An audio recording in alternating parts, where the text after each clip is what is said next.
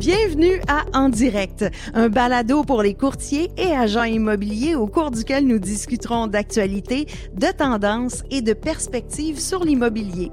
Je m'appelle Mitsu Gelina et dans cet épisode, je discute avec Fabien Major, le fondateur de Major Gestion Privée. Fabien est un conseiller en gestion de patrimoine. Nous allons parler de la situation économique actuelle, de la façon de se préparer en vue de l'incertitude qui plane sur le marché immobilier et des ressources offertes aux courtiers et agents pour les aider à offrir un service à valeur ajoutée à leurs clients. Et attention, Fabien a même réussi à me faire rire en parlant finance. C'est gagné. Salut Fabien.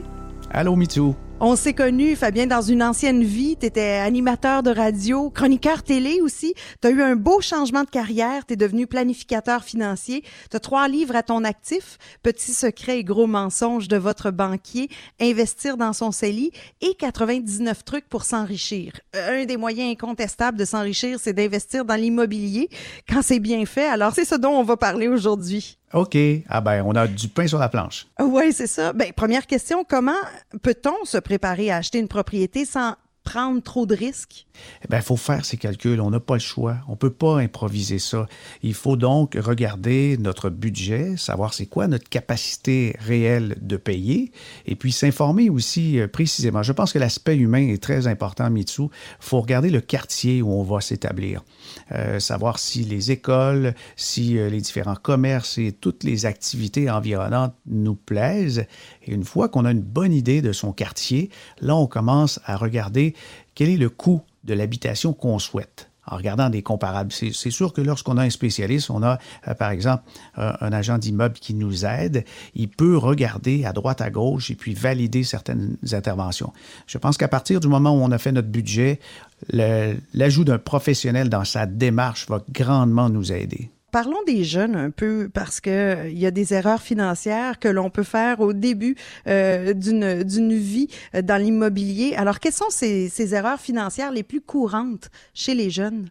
Je pense que la plus courante, c'est de s'imaginer que de, de, se loger en tant que propriétaire, c'est le même prix que se loger en tant que locataire. C'est pas du tout la même chose. Il y a des engagements comme les taxes de bienvenue. Il y a aussi ce que j'appelle, moi, les temps qu'à y être. Tant qu'à y être, ben, c'est une clôture. Et tant qu'à y être, on peut rajouter des auvents. Euh, tant qu'à y être, on va peut-être installer un foyer. Et puis, on vient à perdre le contrôle si on n'avait pas fait le budget de tous ces surplus qui s'ajoutent dans notre projet de maison. Alors, euh, donc, il faut aiguiser son crayon, il faut faire des calculs, il faut se faire accompagner avec euh, son agent, son courtier immobilier et puis aussi son planificateur financier pour que ce rêve-là ne se transforme pas en cauchemar. La durée des unions Mitsu, c'est relativement court. Les unions, si on regarde au Canada dans les dernières années, la durée moyenne des unions de couple, on parle d'à peu près trois ans. Alors, quand on planifie pour une propriété, il faut être certain que notre couple tient et que si on n'a pas bien préparé tous les calculs inhérents à l'achat d'une propriété, eh bien, ça peut créer des tensions dans le couple et puis ça se transforme des fois en vente forcée. Oui, difficile, euh, difficile dans la vie, ça, de, de se sortir de, de moments comme ceux-là. Tu as dû en voir beaucoup aussi de ton côté. Oui, il y, en, a euh, très souvent, mais euh, je pense que ça fait partie d'un très grand stress dans la vie. Il y a les unions de couple, les enfants, il y a l'achat d'une nouvelle propriété, il peut y avoir le décès, la maladie, la perte d'emploi, mais définitivement, l'achat d'une maison, c'est dans, euh, je dirais, les beaux moments de la vie, mais aussi parfois les, les épreuves. C'est pour ça qu'il ne faut pas improviser ce geste-là. C'est ça. Puis il faut même pas improviser avant d'aller à la banque aussi. J'imagine qu'il y a des outils financiers pour évaluer sa santé financière. Absolument, il y en a de très très bons. Et si on va sur le site realtor.ca, je le dis un peu à la française, euh, realtor.ca, il y a une version française évidemment. Là. Vous avez différentes euh, calculatrices. Il y en a trois qui sont très intéressantes. Des calculatrices hypothécaires, calculatrices de paiement, calculatrices des droits de mutation, calculatrices d'abordabilité. C'est un beau mot, ça, abordabilité, là, mais il semble que ça, ça coule bien. Hein. C'est abordable, on a les moyens. Bien, on va rentrer là-dedans, dans ce calculateur-là, euh, mm-hmm. les revenus qu'on gagne. On va rentrer les revenus de notre conjoint-conjointe qu'est-ce qu'on a comme frais pour nos cartes de crédit à tous les mois à payer, combien on débourse pour l'automobile? Ce sont souvent des postes budgétaires très, très importants. L'impôt foncier de la maison, la propriété qu'on désire. Et si mhm. jamais on ne le sait pas, ben, euh, l'outil nous permet aussi d'évaluer l'impôt foncier. Vous savez, les fameuses taxes municipales. les frais de condo s'il y a lieu, les frais de chauffage. Et là, on appuie sur le bouton à combien s'établit ma capacité budgétaire, puis on va savoir quelle sorte d'emprunt on peut se permettre. Mais attention, il y a des, des, petits pièges là-dedans. Vous avez par exemple le prix de la propriété et c'est un prix maximum, c'est la capacité d'emprunt maximale. Peut-être vous ne devriez pas vous rendre là, surtout si vous savez que la maison nécessite certains petits travaux et puis vous allez avoir besoin de capitaux pour l'adapter à votre, à votre désir, à votre besoin. Et l'acompte. Si on a un acompte qui représente 20 mais je trouve que c'est vraiment parfait à ce moment-là parce qu'il n'y aura pas les fameux coûts d'assurance de la SCHL. Et l'assurance prêt de la SCHL, on peut la calculer si jamais vous n'avez pas un acompte de 20% alors là, vous allez voir le total de l'hypothèque requise et vous choisissez la période d'amortissement. Là aussi, votre professionnel en immobilier va pouvoir vous aider. Si vous faites le remboursement sur 30 ans, sur 25 ans, sur 20 ans, ça change la teneur de vos paiements et vous avez le taux hypothécaire. Heureusement, les taux sont très bas en ce moment et devraient rester quand même bas euh, pour euh, très longtemps. Il y a des spécialistes qui disent que les taux devraient rester bas pour peut-être une décennie encore. Il y a les droits de cession immobilière, il y a différents petits calculs, taxes de bienvenue, etc. Et là, on choisit sa province et sa ville et vous allez voir les frais mensuels. De cette façon, on a très très peu de surprises. Ah, c'est vraiment génial. C'est un excellent outil, sincèrement. Là, euh, on, le, on le conseille à tout le monde d'ailleurs. Dans quelques instants, nous parlerons de comment les courtiers et agents immobiliers peuvent se préparer en temps d'incertitude, mais surtout des opportunités qui peuvent en découler. Alors, il faut faire parler les gens. Je pense que c'est la bonne façon de, de se préparer. Il faut être fin psychologue, finalement. Mais comme il nous l'a proposé, parlons de Realtor.ca, qui est le site web immobilier le plus populaire et le plus fiable au Canada. Il met en contact les Canadiens avec des courtiers et des agents immobiliers qui les aideront à faire l'achat le plus important de leur vie. Rendez-vous sur Realtor.ca pour trouver un courtier ou un agent près de chez vous. Maintenant, place au courtier, si tu le veux bien. Euh, comment un courtier ou un agent immobilier peut se préparer à faire face à l'incertitude des marchés euh, pour aller rejoindre les inquiétudes de ses clients aussi, parce qu'on vit des moments qui sont pas euh, évidents, une époque qui est pas évidente non plus. Absolument. Je pense que première chose, c'est de poser des questions ouvertes. Les questions ouvertes permettent de savoir connaître l'histoire des gens. Et c'est souvent comme ça qu'on sait qu'est-ce qui sont les principales motivations et aussi de cerner quelles sont les craintes, les angoisses. Tout le monde a des petites angoisses dans des, des projets comme ça. Par exemple, est-ce que euh, il y a un bébé qui euh, est en route? Est-ce qu'il y a de la maladie dans la famille? Des choses comme ça. Parce que c'est très humain. Et comme c'est le projet d'une vie, s'acheter une propriété, je pense que les courtiers, pour se préparer, devraient avoir d'avance une série de questions ouvertes qui ne sont pas des, questions d'ordre pratique ou reliées à des biens matériels, mais carrément l'histoire des gens, leurs préoccupations familiales, et puis des fois connaître leurs billets. Les, les, billets, je veux dire par là, ils ont des idées préconçues sur certains quartiers ou certains types de domiciles et des fois contrecarrer ces croyances-là qui des fois sont erronées. Alors, il faut faire parler les gens. Je pense que c'est la bonne façon de, se préparer. Il faut être fin psychologue, finalement. Oui. Mais Fabien, il faut dire que, bon, en tant que chroniqueur, en tant qu'animateur aussi, euh, on va, peut-être parler de ce terme de question ouverte. Une question ouverte, mhm. c'est euh, une question qui ne se répond pas par oui ou par non. Exactement. Si je dis à quelqu'un, ben racontez-moi l'origine de votre projet. Pourquoi vous en êtes venu à choisir le quartier Rosemont, par exemple? Mhm. Là, les gens vont nous raconter leur petite histoire. Mais si je dis, vous aimez ça, le quartier Rosemont? Oui. Oui. Non. Ça finit là. On n'a rien appris. voilà qui est clair. Tout simple. Maintenant, parlons euh, des ressources financières. Tu dois en avoir pas mal dans ton carnet, mais quelles sont ces, ces ressources principales que devraient consulter les courtiers ou les agents?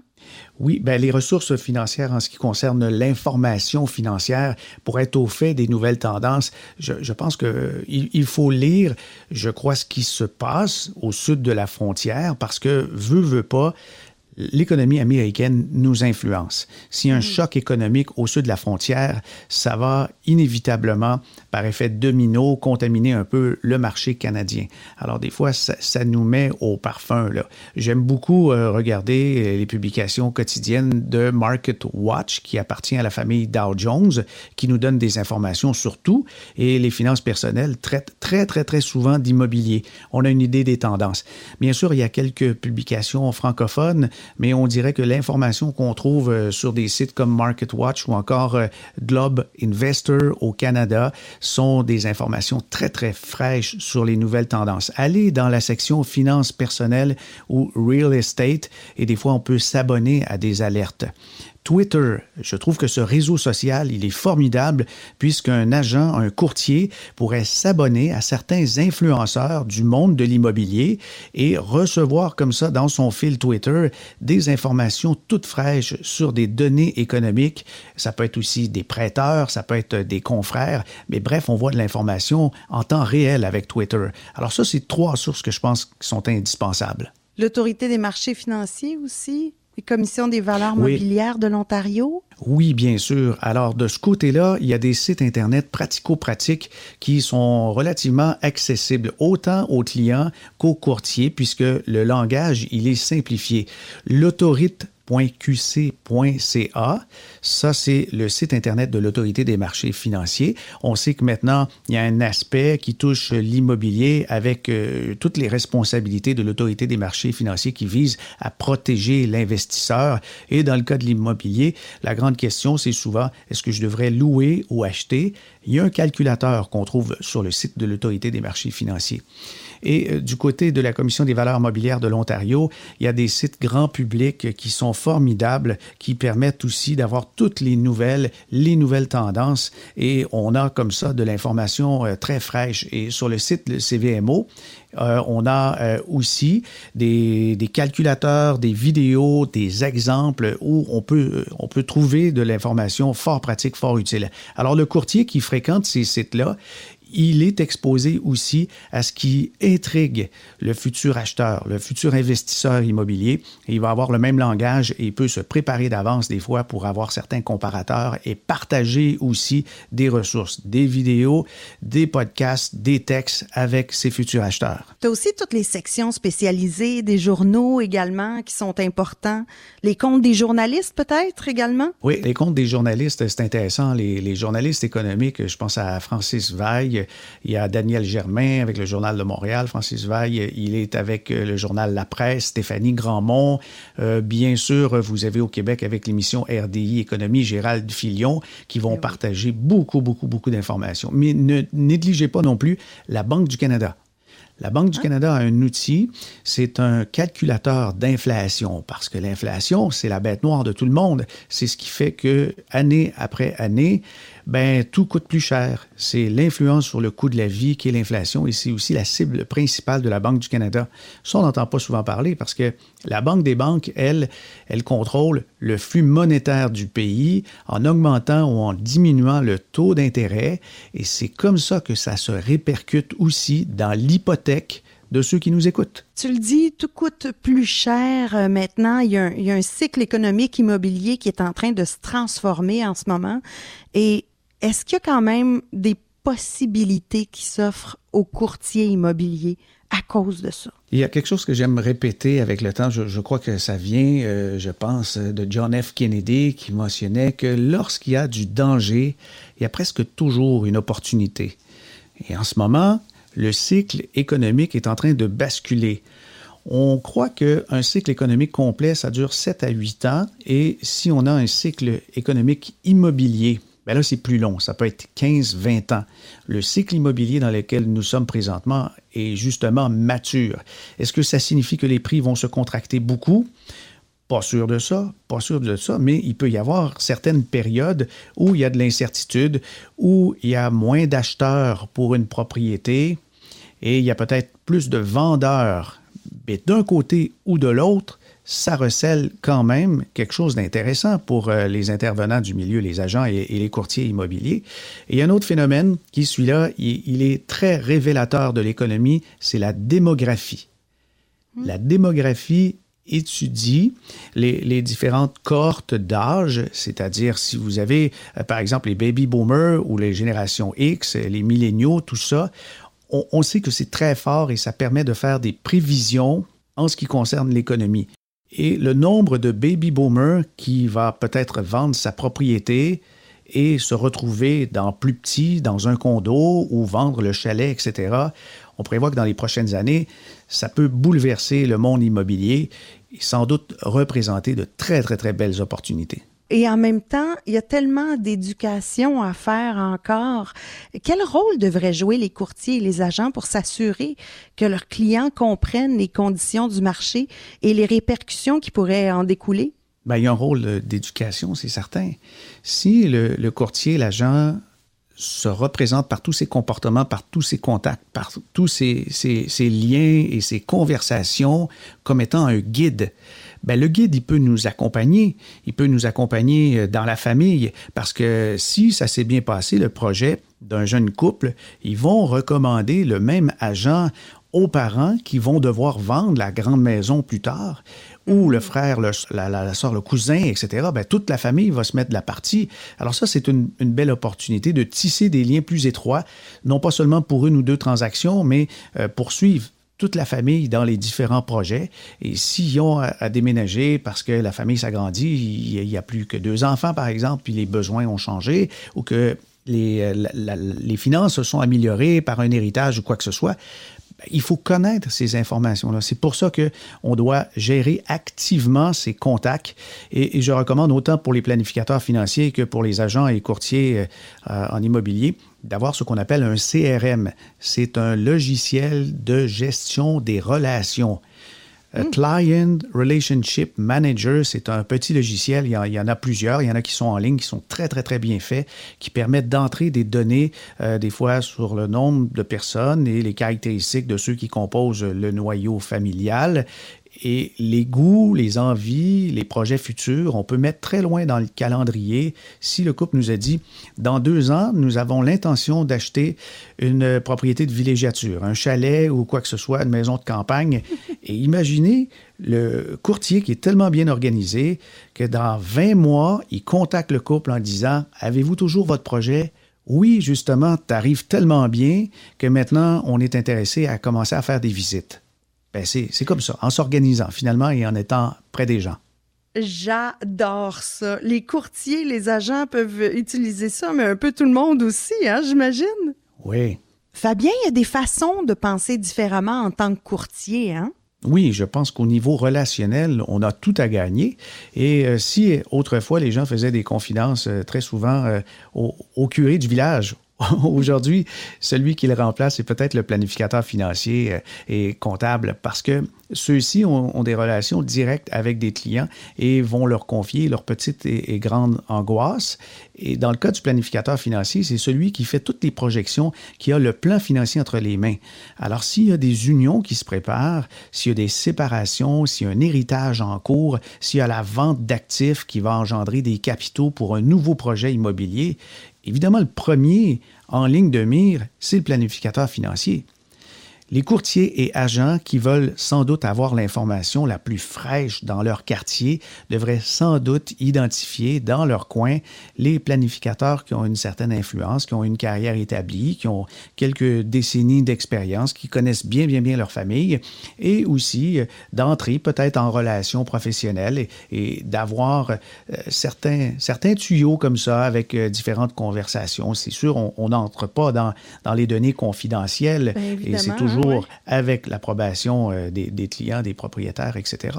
Mais euh, oui, je pense que le planificateur devrait euh, certainement être un des professionnels dont devrait s'adjoindre une, majorité d'agents et de courtiers immobiliers. Ben, tu vends la maison d'un planificateur financier, tu as une bonne relation et puis lui pourra te, proposer différents clients peut-être. Hein? Ça part tout du personnel quand même mais sortez de la relation habituelle avec euh, le banquier parce que une banque, c'est un organisme à but lucratif et le planificateur financier, par ses responsabilités fiduciaires, il doit toujours favoriser le meilleur intérêt de son client. Alors si lui, il est autonome dans ses décisions, il peut favoriser toutes les institutions financières et très souvent, les planificateurs euh, autonomes ou euh, de, gestion de patrimoine, ils sont indépendants et euh, travaillent comme ça avec quelques familles privilégiées. Je crois que c'est une opportunité, bien sûr, pour les agents et courtiers. Comme Fabien nous l'a dit, parler à des planificateurs est un bon truc, mais il y a aussi d'autres façons de faire des contacts. Le café ACI, qui est un endroit chaleureux où les membres de l'ACI peuvent échanger des idées et des points de vue sur l'actualité du secteur tout en prenant une tasse de café virtuel.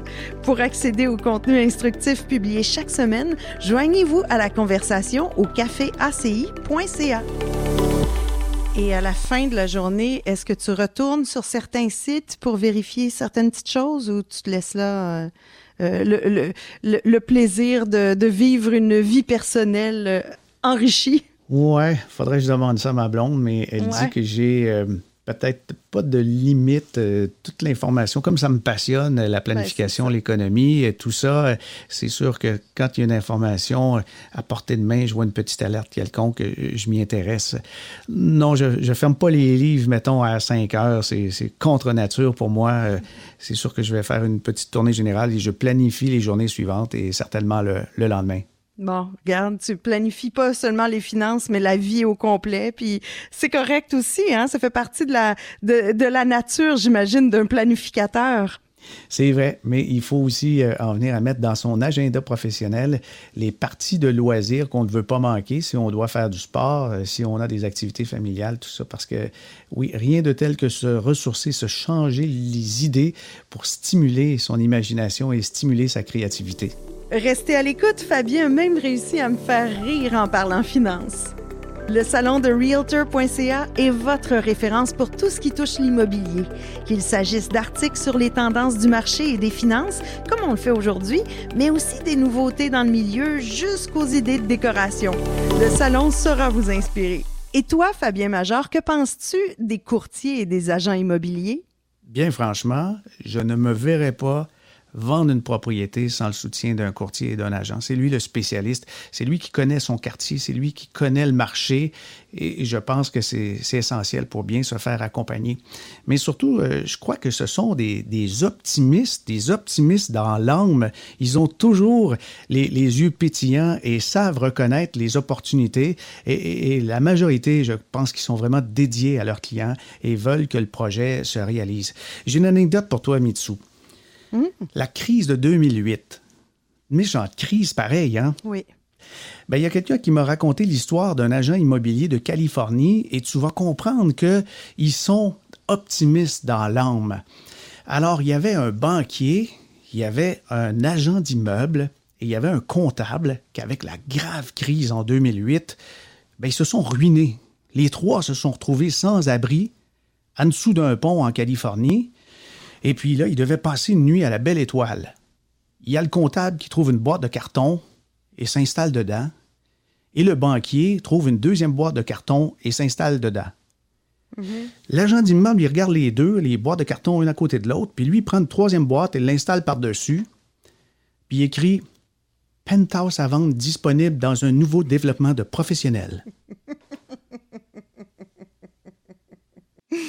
Wow! Je pensais pas finir un entretien avec un planificateur financier avec une joke. C'est bon, ça. Merci, Fabien, de m'avoir instruite et de m'avoir fait rire aussi. Ben, c'est l'optimisme qui, qui, nous contamine. C'est ça que je retiens des, agents et courtiers immobiliers. C'est une belle manière de terminer cet entretien, Fabien. Merci énormément. C'était hyper intéressant. Puis en espérant que tout le monde puisse transformer euh, cette crise euh, que l'on vit actuellement en opportunité. Et voilà, c'est tout pour aujourd'hui. J'aimerais remercier notre invité, Fabien Major, pour ses excellents conseils et ses bonnes blagues. Si vous avez aimé cet épisode, n'oubliez pas de vous abonner au balado et de le partager avec vos collègues. Ne manquez pas le prochain épisode, Marc Lacaze, qui nous parlera de l'importance des connexions émotionnelles en immobilier et des différentes occasions que les courtiers et agents immobiliers peuvent saisir pour rehausser leur marque. Pour consulter d'autres ressources sur l'immobilier, visitez le créa.ca. C'était Mitsu Gilina qui vous dit à la prochaine.